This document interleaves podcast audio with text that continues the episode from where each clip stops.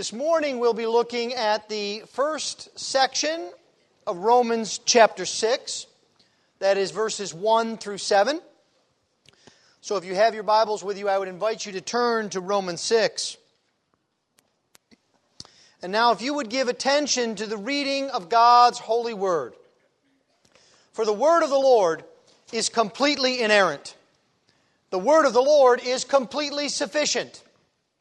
And the word of the Lord is completely authoritative. Romans chapter 6, beginning at verse 1. What shall we say then? Are we to continue in sin that grace may abound? By no means. How can we who died to sin still live in it? Do you not know that all of us who have been baptized into Christ Jesus were baptized into his death? We were buried, therefore, with him by baptism into death, in order that, just as Christ was raised from the dead by the glory of the Father, we too might walk in newness of life. For if we have been united with him in a death like his, we, certain, we shall certainly be united with him in a resurrection like his. We know that our old self was crucified with him in order that the body of sin might be brought to nothing, so that we would be no longer enslaved to sin. For one who has died has been set free from sin. Thus far, the reading of God's holy word. Let's pray for his blessing upon it. Let's pray together. Heavenly Father, we thank you that you have given to us this your word. And we ask, Lord, that you would make your word clear to us. And that through your word and the power of your spirit, you would open our eyes to the Lord Jesus Christ, to all that he has done, to all that he is, that we might rejoice in him, be thankful, and worship him as we ought. This we ask in Christ's precious name. Amen. We come here this morning to the beginning of chapter 6 of the book of Romans. And here we begin in earnest the second section of Paul's letter to the Romans. Verses 1 or excuse me, chapters 1 through 4 dealt primarily with our justification. How we are to be right with God. Chapter 5 was a bridge between the first four chapters and this chapter dealing with our covenantal relationship with the Lord Jesus Christ, which deals with our justification, but it also is critical for our sanctification, which we pick up now in chapter 6. Now, what does all this mean? What it means is something very practical for you and for me. We always have a question about the relationship between faith and life. It comes out this way I believe, how then should I live? How should I follow Jesus? What does that look like? And so Paul addresses that this morning. He addresses it in three ways that I would like us to cover. First, he asks an important question. An important question that comes from the mind of an objector, but Paul treats it head on. Second, Paul describes how we are united to Christ and all that comes from that. And then, third, he tells us the results of that union with Christ. An important question united to Christ, the result of union with Christ. Well, as we look first at this important question that Paul raises at the beginning of this chapter, we have to understand the context of where we are. Paul has covered in depth our justification. And that is good because the most important thing for us to know is how we can be right with God. It's also the starting point. Without that starting point, we have nothing to do. Unless we are right with God, there is nothing that follows. But it is not the ending point. We understand this just as naturally as life goes on you know, when we believe upon the Lord Jesus Christ, our life doesn't end. We aren't swooped up and taken into the heavens. We still have the same family. We still have the same relationships. We still have the same job. We still have the same contacts. Life goes on. and we must learn how to live in Christ. And that's what follows from this. The second stage of the Christian life is called sanctification. And this is a word that comes from the Latin. It's where we get the word, English word, holy from. It is directly related to the word for saint. Now, it may be helpful for you to think of it in kind of a paraphrase that comes to my mind. Sanctification is really holification, it's being made more and more holy. It means growing in grace. It means becoming more and more like the Lord Jesus Christ. And the difference with sanctification is in how it relates to justification, how God's grace is involved, and how necessary God's grace is for sanctification. Now, we have to understand that a great many errors arise from considering sanctification and justification.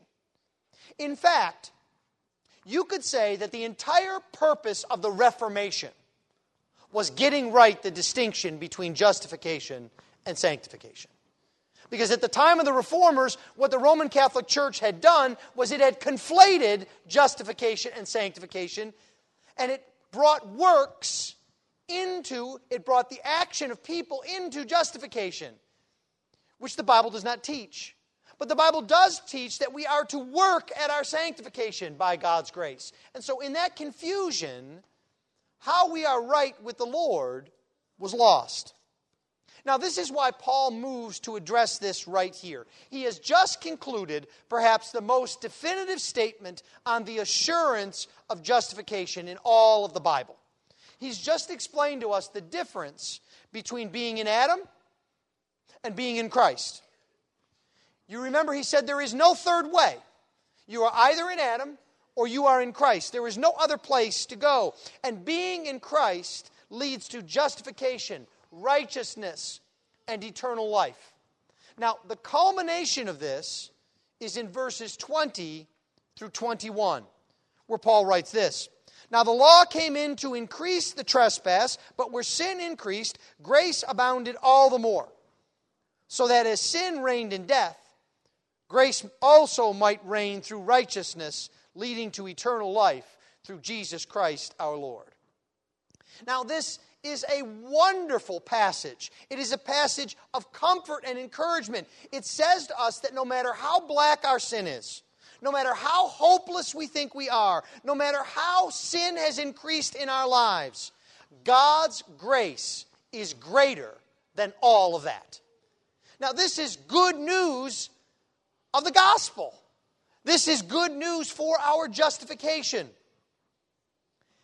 But it also causes a problem. Now, you may be thinking, how can grace cause a problem? Isn't grace amazing? Isn't grace a blessing? How does grace cause a problem? It causes a problem because if we do not see the relationship between God's grace and our holiness, between justification and sanctification, we will jump to wrong conclusions.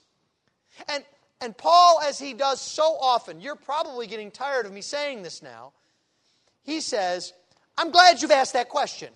Let me take this head on. Paul doesn't dodge anything in the book of Romans. He knows exactly where the objections come. And so he meets it head on. What shall we say then? Are we to continue in sin that grace may abound? Because, first, some people see grace as a license to sin. It seems so simple. If there's always more grace than sin, then it doesn't matter if we sin. In fact, the more we sin, the more God's grace shines forth. And this is what Paul anticipates in verse 1 people saying, it's actually a good thing if I sin, because then we get more grace. What shall we say then, Paul says? About what?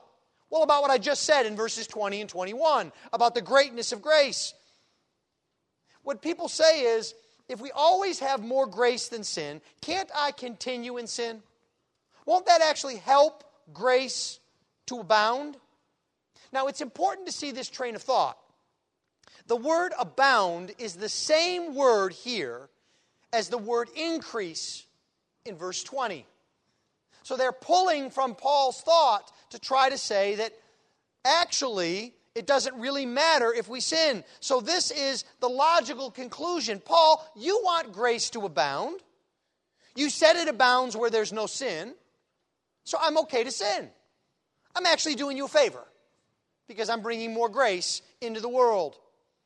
And so, when the objector says to continue in sin, what he means is to persevere in, to remain in, to stay in the state of sin. He basically says, I want to stay the way I was before I met Jesus. And this is a real challenge for us because we must uphold the freeness of grace and the greatness of grace, but in no way is God telling us that this should encourage us to sin. Now, it's also natural for us for someone to want to remain in sin. Until we think about the consequences of sin, for example. For most of us, sin is enjoyable. It's something that we think can even be used to express who we are. This is the spirit of our age. I need to, I got to be me. I got to express who I am. And if that means treating people rotten, I got to be me. If that means being confused about um, gender, I got to be me. If that means abusing other people, hey, I got to be me. We see this in our political discourse. We see it in our entertainment. We see it all over the world. It just comes naturally to us. And this shouldn't surprise us because if we're frank, holiness is hard. Right? Kids, obeying your parents is hard, isn't it? It's okay to admit it here, right? Your parents will still respect you. They know you're working hard to obey them. This is not something that's easy. When they tell you to clean your room, it's hard not to want to play a video game and to clean your room. When they tell you to eat your vegetables, it's hard not to say, I want candy instead. Right? Obedience isn't easy. And so naturally, what comes to us is a desire to sin. It's a desire to simply live however we want and just expect God to pick up the pieces. Now, this objection may even have some appeal to you, especially if you're new to Christ. It is hard to change so many things about your life. Wouldn't it be easier and better to just let God's grace reign? Second, some respond in an equal, counterbalanced way. They say that when Paul preaches grace, he's leading people to sin. They're actually agreeing with the first guy.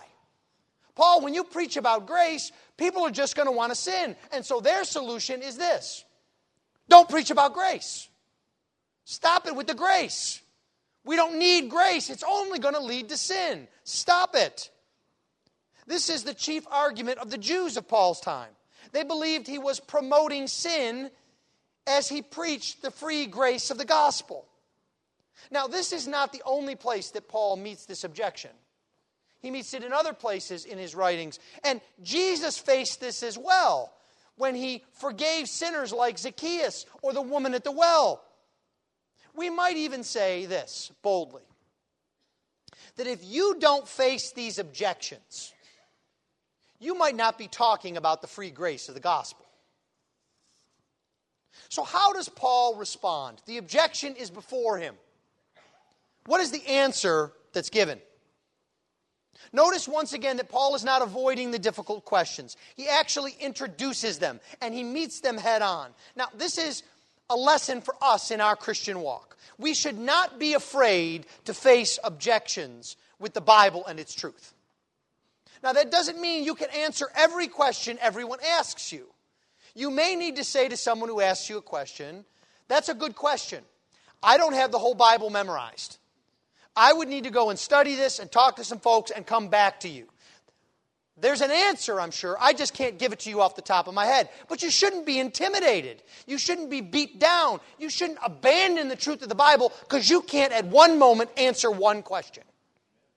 Paul says the Bible has the answer.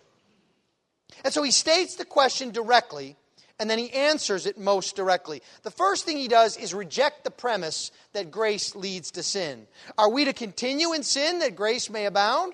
And he does this in the most emphatic way. You'll recall this, we've seen it before. He says, By no means, certainly not. Or my favorite from the authorized version, God forbid. It's as strong of a negative as Paul could possibly give. Don't even think about this. Don't let that thought enter into your mind. That's crazy talk. Stop it. That's what Paul is telling us. And so then he makes the most important and emphatic point that someone who is in Christ no longer is in sin. He says, How can we who died to sin still live in it? Now, this follows from what we saw in chapter 5. You are either what? In Christ or you are in Adam. You can't be in both. There's no third way. In Adam, we have sin and disobedience and death, and in Christ, we have righteousness, justification, and life. That's what we have. He puts it this way to us You died to sin. Now, the verb here, died, is a definitive act in the past, a point in time. It is not something that's ongoing. Paul is not telling you you need to be dying to sin. He's saying you died to sin. It is a once and for all break in the relationship that the Christian has with sin. There is no relationship with sin anymore. But you might ask, Pastor, don't I continue to sin? How can Paul say that? Well, Paul says that because he's not talking about the experience of sin. He's talking about the rule of sin. The believer in Christ is no longer in the realm of sin because Jesus has translated him to another kingdom. It works like this. Some of you have had the opportunity to travel internationally. I just went last month to China. And as I went up to the border from the, the, I was actually in the airport to the customs agents to get into the Kingdom of China, I handed this stern looking woman my passport with visa. And she looked at me, and I was very much hoping that she wouldn't ask me anything that couldn't be asked by, answered by yes or thank you in Chinese, because I don't know anything else. And so she looked at me sternly, and she looked at my paperwork, and she got out that big stamp, and chunk, she stamped me. And then I walked and I was in China. Now, when I was in China, it didn't matter what Congress was doing, it didn't matter what the laws were in the United States. Nobody was going to ask me in China how I was going to vote because I was in an entirely different kingdom with an entirely different set of laws. And then when I came back, the opposite happened. I left behind China and I came back to the United States. That's a picture of what it looks like to be translated from the kingdom of sin to the kingdom of Christ. It is a translation, it's not about experience. It's like the difference between being dead and being alive. Once someone has died, they pass from the land of the living. And they're no longer to be seen there. So once you have passed to Christ, you have left the land of sin. It no longer has a hold on you. Why would you want to act, Paul says, like it does? You're beyond that. We are dead to sin because God has saved us from sin. Why then would we want to continue to live in it? Wouldn't that be a denial of God's purpose in salvation? His purpose in salvation is to save us from sin. Wouldn't that be a rejection of who Jesus Christ is and what he did if we continued to live in sin and act as if what Jesus did made no difference at all? Jesus came to deliver us from the guilt of sin. But he also came to do much more. He came to deliver us from the power of sin so that it would not have dominion over us. That is the whole purpose of rescuing us from Adam. We are dead to sin and do not need to live in it. Beloved, if you think you can go on sinning to increase grace, you don't understand grace. Grace reigns in and through righteousness, and it is constantly advancing in its battle against sin, not retreating. The sure sign of grace in your life is hating sin and running from it, being dead to it. Paul then moves, secondly, on to explain and establish his statement from verse 2. He tells us about how we are united to Christ. First, how we are united to Christ in his death. Now, notice how Paul argues. He starts with a bold statement of the truth, he doesn't hold back at all. And he's also not afraid to back up those statements. And so he begins to explain the importance of what is going on here in verse 3 through the importance of baptism. Now, he has not lost his train of thought from verse 2. So we shouldn't either. He said, We're dead in sin, and now he's showing what this looks like. And again, he asks a question Do you not know that all of us who have been baptized into Christ Jesus were baptized into his death?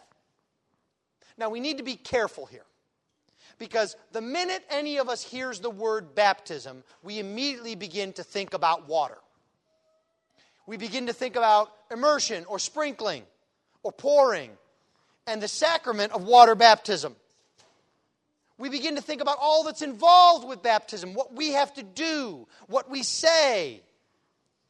But instead of thinking about our statements, our decisions, and this comes as a logical result of the emphasis in America on baptism being an explanation of our decision to follow Jesus. We must think about baptism as Paul thinks about it. What Paul is thinking about is not primarily water baptism. What Paul is thinking about is our relationship with Jesus. Baptism is a sign and a seal of something else. Baptism has no reality in and of itself. If you think about it this way, the goal of life is not to get wet. You've heard me talk about baptism before as a covenantal ordinance, how it signifies a person coming into covenant with God. And this makes sense here because Paul has just been talking about the covenant. He's just been talking about being united to Christ in chapter 5. Now, why would this be so important? Well, it takes us back to chapter 5. Baptism is a sign that we are no longer in Adam, that we are no longer hopeless before the power of sin. Baptism is a sign that we are under Christ and we are dead to sin. Baptism is a sign of the reality that we are united to Christ.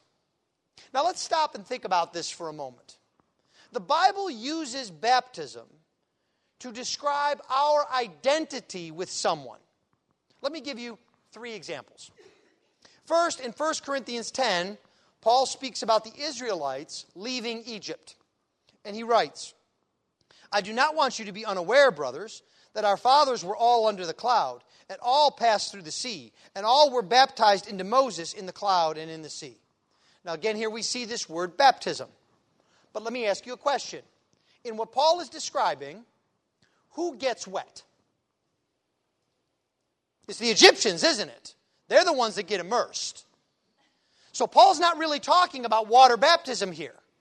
I mean, the Israelites do potentially get sprinkled from the waves, but the thing about the Israelites that the Bible says over and over again is they walked on what? Dry land. So water baptism isn't in view here. So ba- another kind of baptism must be in view. And if we think about the Exodus, if you've been with us in the evenings as we've been going through Exodus, you recall that the people of Israel did not jump on the Moses bandwagon lickety split. The first thing they said is, Who are you? Who made you a judge over us? And then they said, Why are you here? You made our jobs twice as hard. You talked to Pharaoh, and now we got to make bricks without straw. Why don't you get out of here? And then they were saying, Let us go back.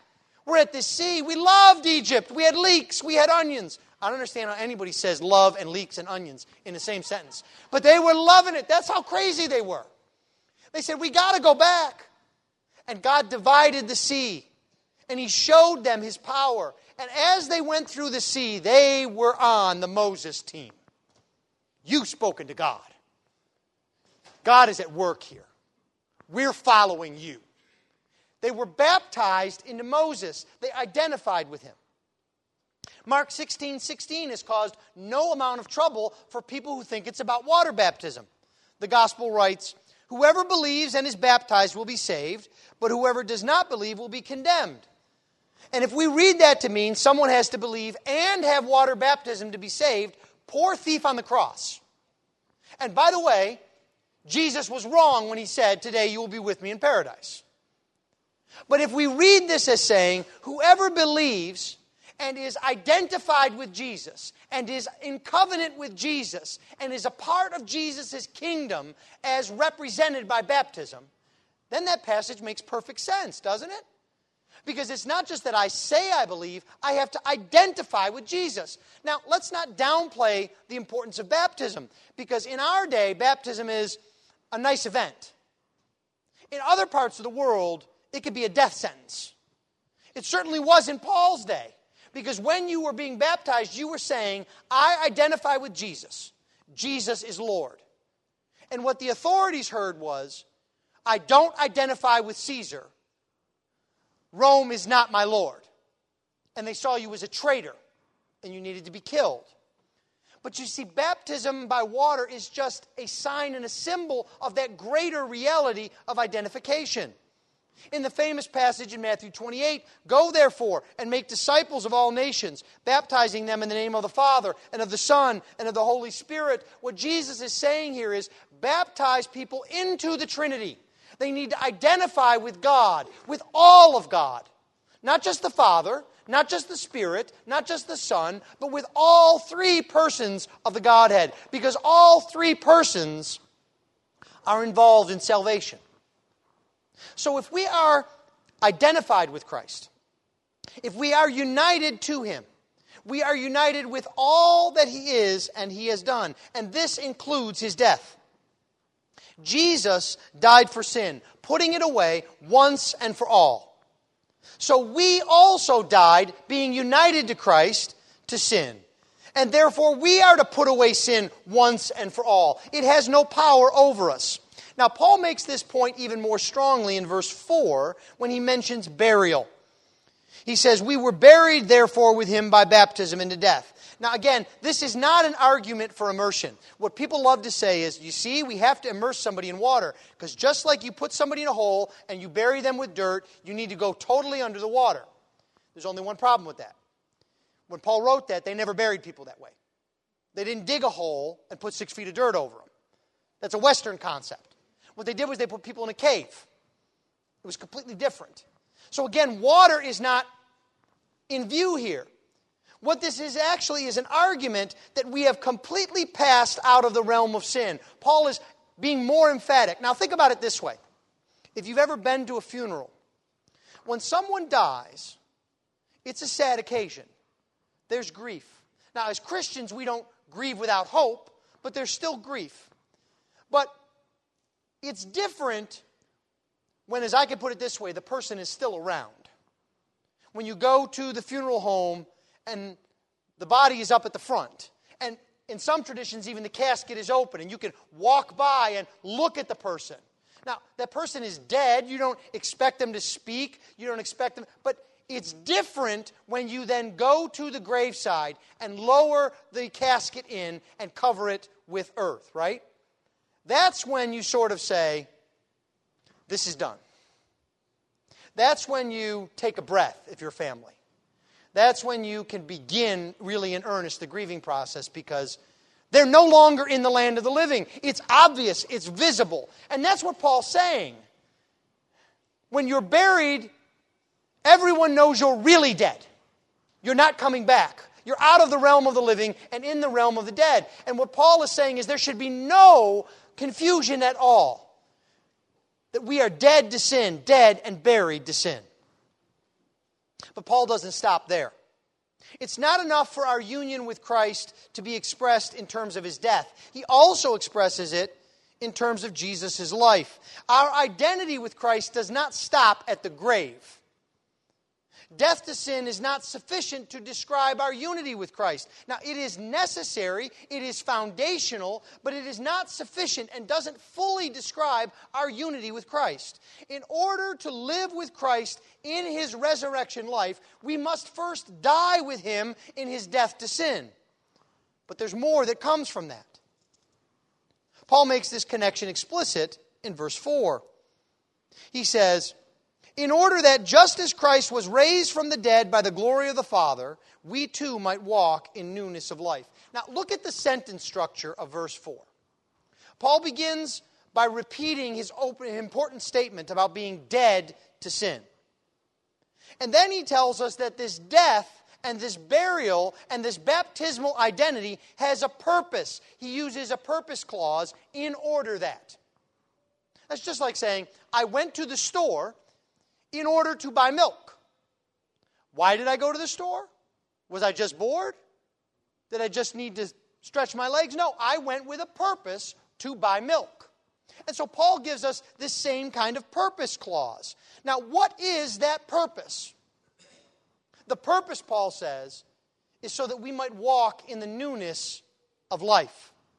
Now, this makes sense with Paul's ethical argument earlier in verse 1. You remember he started by saying we're not to live in sin. Why? Because we're dead to sin. And why are we dead to sin? So we might live in the newness of life that Jesus has purchased for us. It follows exactly what Paul said in chapter 5 that the Father sent Jesus to be our new covenant head, to save us from sin, death, and disobedience in Adam and so that we might find righteousness, life, and obedience in Christ. We are not just rescued from hell by Jesus. We are made new. We are brought into his kingdom. We are identified with him. We are given a new life free from sin and its power. Paul makes this point clear by telling us we are united to Christ. So, what is the result of our union with Christ? What does it mean to be freed from sin's dominion? Paul then says that we are dead to sin and alive in the newness of life, and he begins to describe to us the practical ways that this results in our lives. This is Paul's practical way of describing what it means not to be in Adam, but rather to be in Christ. Now, why should this matter to us? We have to remember that all that Paul has been saying is in answer to the very practical question Should we continue in sin? And so Paul gives us two practical results that will be expounded on more in chapter 6 and 7. But to start with here, he tells us that we have our old self, or as some translations say, our old man is now dead. Look at verse 6. We know that our old self was crucified with him in order that the body of sin might be brought to nothing. Now he says our old self is dead. More specifically, it is crucified with Christ. The idea here is that when Christ was crucified and he paid the penalty of sin, we were crucified with him. Not that we paid the penalty or that our death was needed, but rather that we have been completely transformed by the work of Jesus. Some of you understand this from one of the more famous verses in the New Testament. I think many of you have even memorized it, Galatians 2:20, in which Paul says, "I have been crucified with Christ. It is no longer I who live, but Christ who lives in me. And the life I now live in the flesh, I live by faith in the Son of God, who loved me and gave himself for me. Now, what is Paul saying here? Is he saying that now I'm not alive?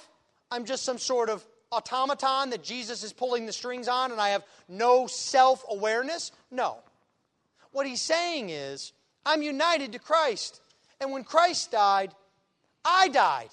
And as Christ lives, I live.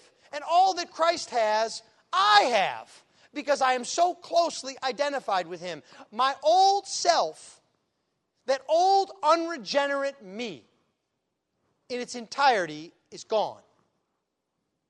That is the person I was in Adam. That is the one I was under sin and death. One without hope. One without power to resist sin.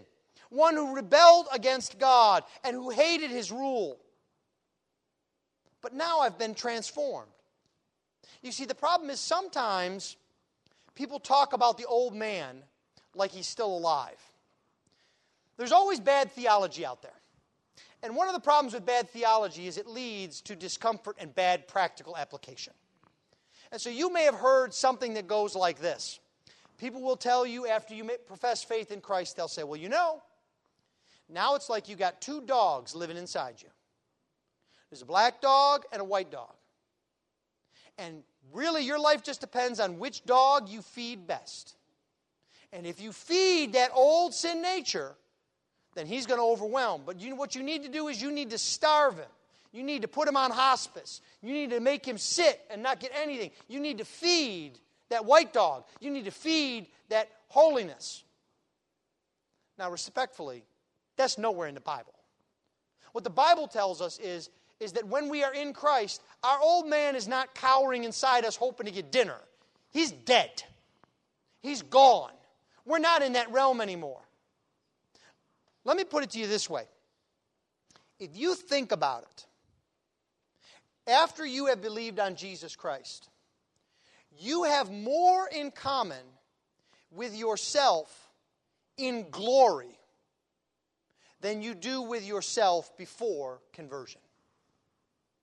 Think about that for a minute. You may say to me, Pastor, that doesn't make much sense to me.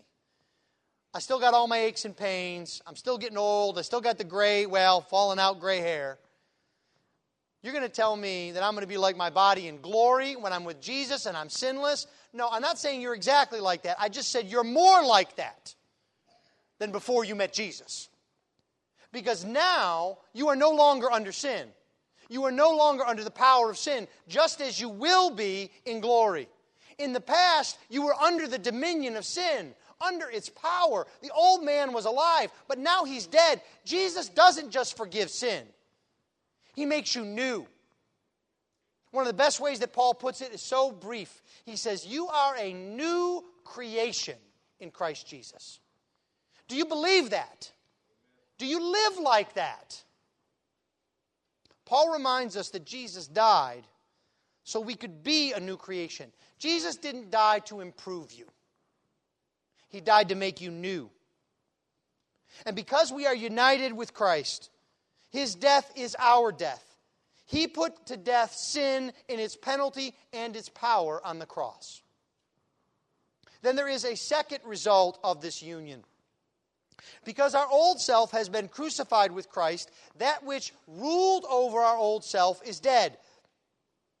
Now, this is extremely practical. It means that you have hope right now, today, to fight sin, to gain victory over the sin in your life. And so Paul tells us this purposefully. This is why it is so against the Bible and the doctrine of salvation and Paul's theology in Romans for us to create hyphenated Christians. There's no such thing as a lying Christian. There's no such thing as a stealing Christian. And there's no such thing as a gay Christian. We are not identified by our old man. We are not identified by our sin. Now, we may struggle with sin. We may struggle with the body of sin. It's hard. We need to put to death sin. We're not instantly glorified. But we don't identify with that sin because we're not under its power. We hate it, we war against it, we kill it. So you can be somebody who struggles with the temptation of lying, but you are not a lying Christian. Do not pretend that it's okay to be a lying Christian. And our society is making this more and more prevalent as it attacks the scriptures and the doctrine of the scriptures. So Paul uses another purpose phrase here, another in order that, to tell us why the old self was crucified. The old self was crucified in order that the body of sin might be brought to nothing. The old person we were is dead. And that means that the sin that remains has no hope of survival. It is actually being made more and more powerless. It is being brought to nothing when Paul uses this word, he means it will no longer be effective, and ultimately it will be wiped out. This explains several things about the Christian life. First, it explains that there's still a battle to fight against the body of sin. Paul's talking about that. Second, it explains to us that because sin is in the world, it still entices us and affects us, but it no longer has dominion over us. It cannot control us. We can defeat it day by day. That's why we have verse 7. Having died with Christ, we are set free from sin. We've been given a new heart of flesh and a new life. We are no longer in bondage. We have been set free. What a glorious thought. Especially as we struggle with sin. There is a struggle. But Jesus tells you that he's already won the victory. Not just over the penalty of sin, but over its power as well. Our salvation is great. It is so much more than the forgiveness of sins and avoiding hell. It is being united to Jesus. It is being made more and more like Jesus so that we might live free from sin and in a life of righteousness.